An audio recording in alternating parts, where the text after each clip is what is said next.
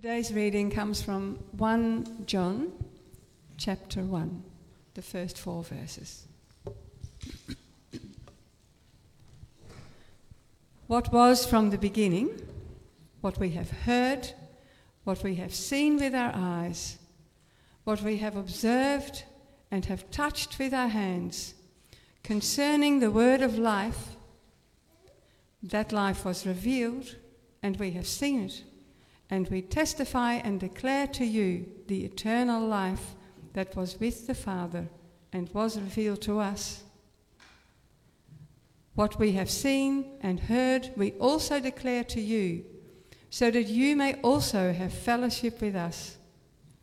And indeed, our fellowship is with the Father and with the Son, Jesus Christ.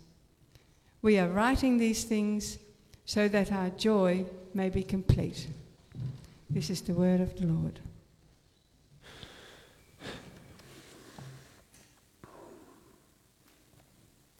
So, today I am uh, going to be starting a new short series on the book of 1 John, or the letter to, uh, of 1 John. Now, 1, 2, and 3 John are letters written by the Apostle John, uh, who was one of Jesus' close inner circle of friends. Now, when Jesus went back to heaven, when, when he ascended to heaven, the apostle, uh, he gave the apostles the job to do to, to spread the word, right? To go about uh, sharing the gospel, to make, making disciples of all nations and baptizing them and teaching them and so on. And that's actually what they did. Uh, as the apostles did that, they went around doing exactly what Jesus told them to do. They traveled and wherever they went, they preached the good news of Jesus Christ. And as they shared the gospel, they discipled people and they baptized them, and all over the ancient world, uh, churches popped up in the areas they went to visit, and more and more people became believers. Now, that's obviously a very short and um, abrupt summary of what happened in the first, you know, 30 years after Jesus' death, but that's actually what happened. Now, what happened was that after the churches were planted, uh, they would be left in the hands of the elders of the local church. And slowly over time, new teachers were appearing, uh, appearing in the various churches, and they started teaching a different type of gospel. Now, these letters that John wrote are to correct some of this false teaching.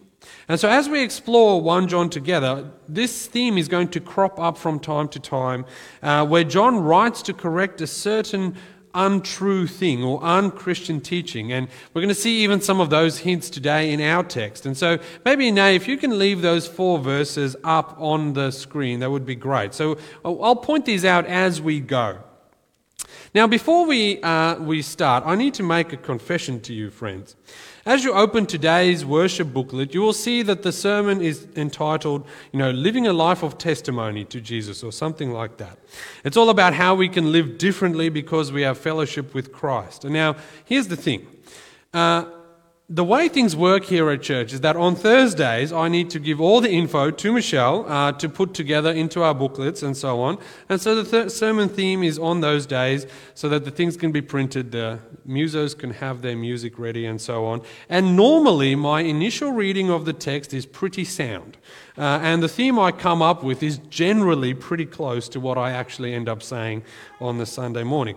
But as I kept reading and studying this passage, um, particularly taking into contact, uh, taking into account the context, uh, I, I, began to realize that the theme for the sermon is at best but an application of the text and not the main point of the text itself. So, Scrap the title uh, and let's dig in uh, because what I'm going to say is not at all going to match uh, what we call this sermon. But the reason I got this um, sort of wrong on my first read is because this letter starts in a very convoluted and confusing way. It is a, this is a grammatically complex opening to a letter, right? And the opening sentences are. Um, you know, they're, they're kind of convoluted and they're, they're grammatically difficult and so on. But the message they teach, once you understand that, is actually remarkably simple. And so, to do that justice, what we're going to do this morning is we're going to spend some time just explaining what John is saying in these, you know, in these four verses, working through the text, making sure we understand it. And then I want to show you uh, the, the two applications that come out of that text. So let's spend a couple of minutes thinking about this text itself. Now, the text is convoluted, but its message is simple. Now, what does John say? What was from the beginning, what we've heard, what we've seen with our eyes, what we've observed and touched with our hands concerning the word of life, parentheses, that life was revealed and we've seen it and we testify and declare it to you, uh, the eternal life that was with the Father and revealed to us. What we've seen and we've heard, we also declare to you, so that you may also have this fellowship with us, and indeed our fellowship is with the Father and his Son, Jesus Christ. Now, this is a messy sentence, and in fact, it's just one really, really long sentence. And it breaks all of the learning, uh, you know, the writing conventions that we learn at school, isn't it? This is not clear. And every biblical commentator and scholar that writes about these opening verses talks about its convoluted nature. John Calvin, for example, says that uh, this is difficult to read, and it's difficult because it starts so abruptly. There, there's no beginning, there's no entry, there's no uh, sort of summary of what he's going to say. Martin Luther similarly writes that this language is altogether childlike in that it stammers rather than it speaks. Uh, one of the modern commentators, Sean O'Donnell, puts it this way, and he quotes several other commentators and he goes. He says, While the opening verses of 1 John are not tongue twisters, they do present us with an abrupt, exceedingly complex, syntactically convoluted, frequently ambiguous, complicatedly interweaving, stammering, infuriatingly obscure insider language, um, as a compilation of commentators puts it. Or more plainly, it is a, dramat- a grammatical tangle. We wonder what is the which and who is the we, and what does the we say that about which is to you? And so all of a sudden we wonder whether we've jumped, jumped into a Dr. Seuss book. So let me attempt to give some clarity. Let's work through this. First question what is the what? What we have what was from the beginning, what we've heard, what we've seen, and so on. What is the what in verse 1?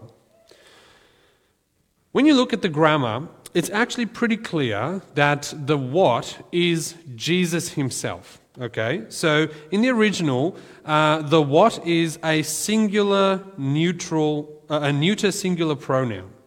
Now, the only thing that makes sense to match with that pronoun is Jesus himself at the end of verse 3.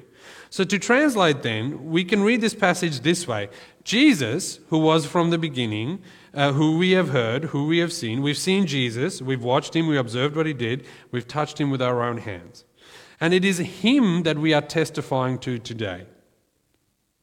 We were there with Jesus. We saw his miracles. We touched his hands. We, uh, we saw his broken feet and hands on the cross. We spoke to him. You, you can see that that's what John is referring to. The what is Jesus. So then, who is the we? At this time, when John was writing this, uh, pretty much most of the other apostles had been persecuted and martyred for their faith.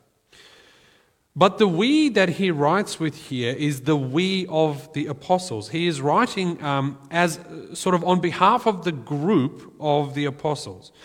We, the apostles who were there during Jesus' earthly ministry. And this is where we run into the first hint of that, um, you know, that conflict we mentioned before. So some false teachers are coming into the church. They started teaching a different gospel. They start teaching wrong things to the church. And the point John is making here is like, no, no, no, no, no. Don't listen to them. They are false teachers. They weren't there. We were there. Don't listen to them because they weren't there. We are his disciples. We were there. We saw him. We heard him talk. We saw with his own eyes how he healed the sick, how he turned water into wine, how he raised people from the dead. We were there. He directly taught us about the kingdom of God, about how the meek shall inherit the earth, about how we're supposed to respond to our enemies. We were there after Jesus came back from the dead. We were in the upper room when Jesus seemingly appeared out of nowhere. Remember Thomas? He's one of the we in this group. You know, he himself was there. He touched Jesus. He felt the holes in his hands and could put his fingers in the side where the, where the spear stabbed him. We were there. Listen to us, is the point John is making. Don't listen to these false teachers because their teaching is not authentic as the apostles' teaching is. And so, what John is doing here is pretty much what Paul does at the end of um, 1 Corinthians uh, 15, the end of his letter. He says, uh, Then he, Jesus, appeared to James and then to all the apostles, and last of all, uh, as to one born at the wrong time, he appeared also to me. For I am the least of the apostles, not worthy to be called apostle, uh, because I persecuted the church of God. But by the grace of God I am what I am, and his grace towards me is not in vain. Paul there is making the same claim. You need to listen to this letter. Why? Because Jesus appeared to him as well as an apostle. So both of these writers are doing the same thing. They're saying, look, listen to us. We were there. We know. We are the apostles who Jesus specially set aside to do this teaching work, to establish the churches, to provide the teaching. So trust our word, trust the word of the apostles. So that's who the we is. So the what is Jesus and the we are the apostles. And then finally, what is the what is the thing that we want to say about the what? What is the message they're trying to, um, to convey? Well, we get the answer in verse 3. What we've seen and heard, we also declare to you, so that you may have fellowship with us, and indeed our fellowship is with the Father and the Son. So the apostles here want to proclaim Jesus to the readers of the letters. Why? So that those who read this word, who, who take on this teaching, can have fellowship and join with the apostles, as the apostles have fellowship with God and with Jesus. Now, this is odd. This really feels like the wrong way around, doesn't it? I mean, wouldn't we normally say that we have fellowship with one another as fellow Christians because we have fellowship with Jesus. Right? That's how the church works. Our fellowship with one another, doesn't that depend on our fellowship with God? Actually, that's you know why we celebrate the Lord's Supper. It is communion with God and therefore with one another. And I've probably said this a number of times before. You know, when you when you get into a relationship with Jesus, when you become a believer, all other relationships are secondary. Your whole identity shifts because you are a Christian. Your fundamental defining feature is that you believe in Jesus. That relationship is superior to all the others that exist. It is more important that you're a believer than it is that you are a brother or a sister or a mother or a father or any other relationship. Your relationship as the child of God is more important than your child's relationship with you. And because this is true for every Christian, this binds us together with fellowship uh, with every other believer right throughout the world. You know, to paraphrase Tim Keller, we have more in common with an African Christian who lives in a hut with no electricity, who eats different things, who, who spends their time doing different things, who lives in a culture and community far different to ours, than we do with our next door neighbor who works at the same building uh, you know, drives the same car, eats the same food, and enjoys the same pastimes, but who does not believe in Jesus. Our fellowship with God through Jesus, his Son, is surely our most defining feature. So, our fellowship with God the Father and with his Son Jesus Christ surely must be more important than our fellowship with the apostles, right? Doesn't that make sense? How then can John say that he is sharing Jesus, proclaiming Jesus to the readers, to us, so that we can have fellowship with the apostles first, and then God secondly? It is because of what is happening in the church. These false teachers are coming in. They're teaching a different gospel than that of the apostles. They're teaching a different way of salvation, which is no gospel at all. And so we can paraphrase what John is saying here to say if you want to have fellowship with God the Father through Christ the Son, then actually you need to hold on to that which the apostles taught the true gospel message. You need to stay true to the teaching of the apostles, basically, stay true to Scripture and not be swayed by these different teachers. So, this whole convoluted structure of these first four verses is basically saying there is a true Christian teaching and there is a false Christian teaching.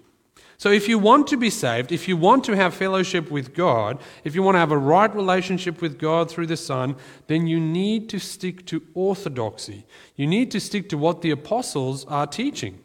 Because if you swap and you go for the false teaching, you will not only not be joined in fellowship to the apostles, but as a consequence, you will not have fellowship with God. And that's a problem. And then, if these baby Christians would stick to the apostles' teaching, to have fellowship with them, then verse 4 would be true. We are writing these things so that our joy may be complete. So they, the apostles, will have great joy if the churches stick to the true teachings about Jesus. It's kind of like um, how, as a Christian parent, you have joy in yourself when you believe in Jesus. That's true. But how much more is your joy complete when your children also believe in Jesus? So our joy becomes complete because our children share in our joy. That's what the apostles are saying there. Our joy will be complete as these baby churches actually hold to the true doctrine, the true scriptural doctrine, basically believing the Bible. And so that's it, that's the passage. There are these two kinds of seemingly good spiritual teaching one is Christian, and the other one is not. If you want a right relationship with God the Father through the Son Jesus, then you better stick to the true Christian doctrine as proclaimed by the apostles, um, because that's what they're teaching. Or you can believe what these false teachers are saying, but then you won't have fellowship with God because you won't have fellowship with the apostles. But when you believe this, the apostles' joy is made complete. So that's actually pretty simple. That's a pretty simple message made out of this untangled word spaghetti, right? But the question then becomes is so what? What difference does that make to us? Well, I think this is pretty important to us living in 2023. Because this passage reveals to us two different ways of responding to Scripture that are as relevant today as they were in the day that John was writing this. Because we do have the option, don't we, friends, to adopt a worldly view of Jesus, to, t- to take on a worldly kind of Christianity which is no Christianity at all. Because the same problem that faced the church then is the same problem that faces the church today. A watered down gospel message, subtle perhaps at first, but ultimately destroying the very nature of the faith that we share. And the global church is under incredible attack. And the attack that the church is under is pretty much identical to the attack the church was under here in John's day when he wrote the, when he wrote the letter. We, we get a picture of what, um, of what this involved in verse 8, and we're going to get there in the next few uh, sermons. We didn't read that today, but he says in verse 8, if we say we have no sin, we are deceiving ourselves and the truth is not in us. Is that not how the world wants us to think that there is nothing to be ashamed of ever, that we never bear any guilt, that we don't have sin. Isn't Christianity all about tolerance and acceptance and love? So, how can you say then sin is a real thing, right? Is that not part of the world in which we live? That's the attack the church was under there, but that, friends, is the attack the church is under today. Everything goes. Jesus accepts you as you are and then just wants you to be whoever you want to be. Literally, only days ago, the Anglican Church in England approved a new set of liturgies to be used at ceremonies for same sex couples to ask for God's blessing on them. And here are the actual words they approved Gracious God, uh, gracious God, from love we are made and to love we shall return. May our love for one another kindle the flames of joy and hope. May the light and warmth of your grace inspire us to follow the way of Jesus Christ and serve you in your kingdom now and forever. Doesn't that sound so wonderful? Subtle at first, but fundamentally different to the doctrine of salvation. What does this even mean? Doesn't to follow the way of Jesus Christ mean to put to death the old self, the sinful self, to reject the worldly pleasures and to submit yourself to the lordship of Christ? Is that not what it means to be the uh, followers of the way of Jesus Christ? That's what it meant to the apostles, who were called the people of the way. Jesus did not tell the woman at the well who had multiple husbands and who was even then sleeping with a man who wasn't a husband, just go and be yourself. I accept you as you are. From love you are made, and to love you shall return. What does that even mean? No, what did he say, friends? I accept you as you are, but now go and sin no more. You can bend, it's option, it's true. We can bend and twist and rework the very meaning of words to present a different kind of gospel that is no gospel at all. And the pressure to twist biblical Christianity is very great. But the reality is that when we step out of fellowship with the apostles, when we reject the clear and plain teaching of the Bible, we will not only reject our fellowship with the apostles, but we will actually reject our fellowship with God. And utter foolishness lies that way. Fellowship with the world, constructing a socially acceptable gospel message, watering down the claims of Christ on your life, is extremely foolish. The Anglican Church calls these trial prayers. They're going to trial a bit of apostasy for a while. But it never stops with a trial, does it? Once you step out of step with the apostles into heresy, it doesn't stop. And soon that church will perhaps reject even the Apostles' Creed, which we sang earlier today. I believe in God the Father Almighty, maker of heaven and earth, and so on. And perhaps they will adopt the Sparkle Creed instead. I believe in a nine binary God whose pronouns are plural, and in Jesus Christ, their child, who wore a fabulous tunic, had two dads, and saw everyone as a sibling child of God. That is a real thing.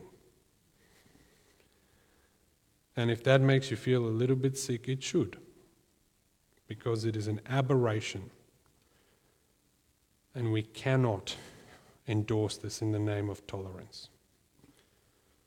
A worldly Jesus is no Jesus at all. So don't give up fellowship with the apostles just to fit into the world. So then, how are we to respond? Well, we are to respond with in fellowship to the apostles, to stick to the orthodox teaching, if you like believing what they wrote, believing in their message, trusting in their words. They were, after all, there. They were the ones who saw Jesus' teaching. They witnessed his resurrection. They were transformed in their lives because of his work in them. And they wrote it down so that we can have fellowship with them.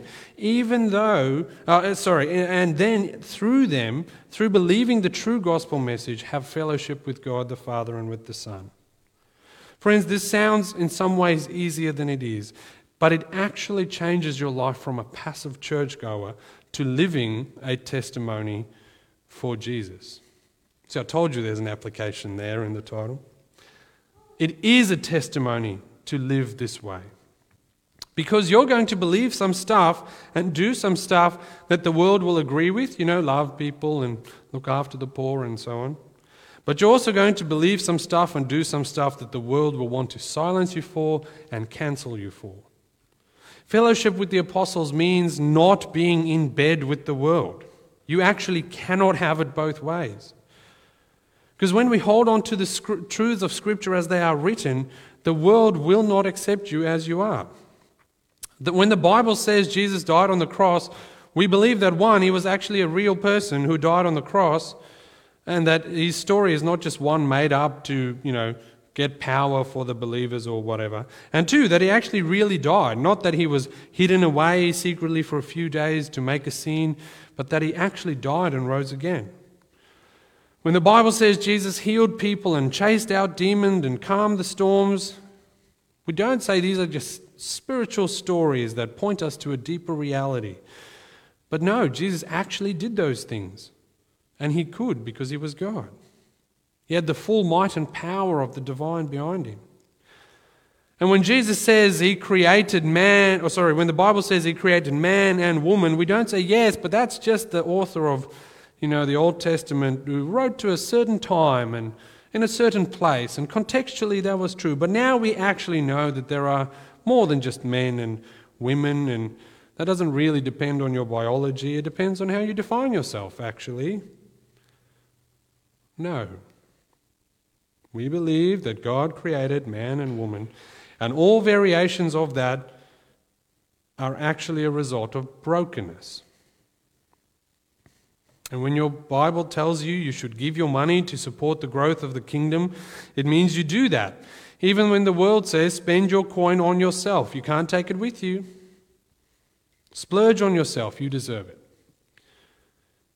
But no, actually, God deserves it. God deserves it because actually we are thankful for the fact that everything we have is a gift from Him.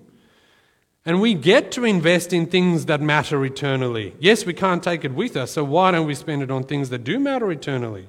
Mission work, supporting orphanages and sponsor children, and those sorts of kingdom work. Fellowship with the apostles is radical. And it testifies to the fact that you really actually believe that Jesus came to earth and you want to love him and follow him and serve him, and it changes the way you live your life. And I guess the question for us is which of these two options will we choose? Will we settle for the easy one? A compromised Christ, a version of the Bible that is out of step with the apostles a version of Scripture that rejects actually its core teachings, a version that's not really the Bible, but more like a Christian sounding spiritual document that offends no one, a type of faith that can happily sparkle with the rest of the world. Will you choose that? That is an option. But you will be out of step with the apostles. Or will you choose to listen to their testimony? to accept Scripture as it is and to remain true to the faith.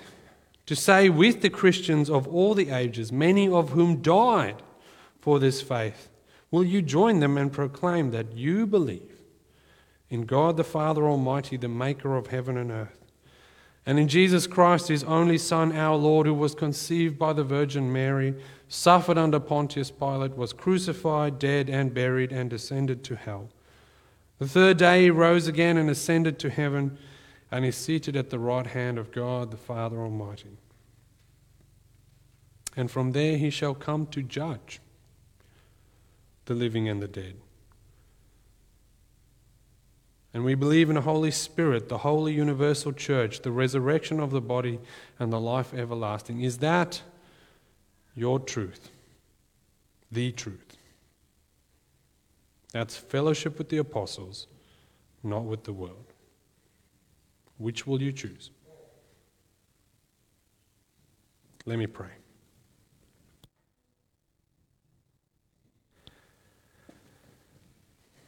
Lord, we are challenged again with your word this morning, even in a convoluted piece of text, but with a message that is so clear and penetrating to the heart.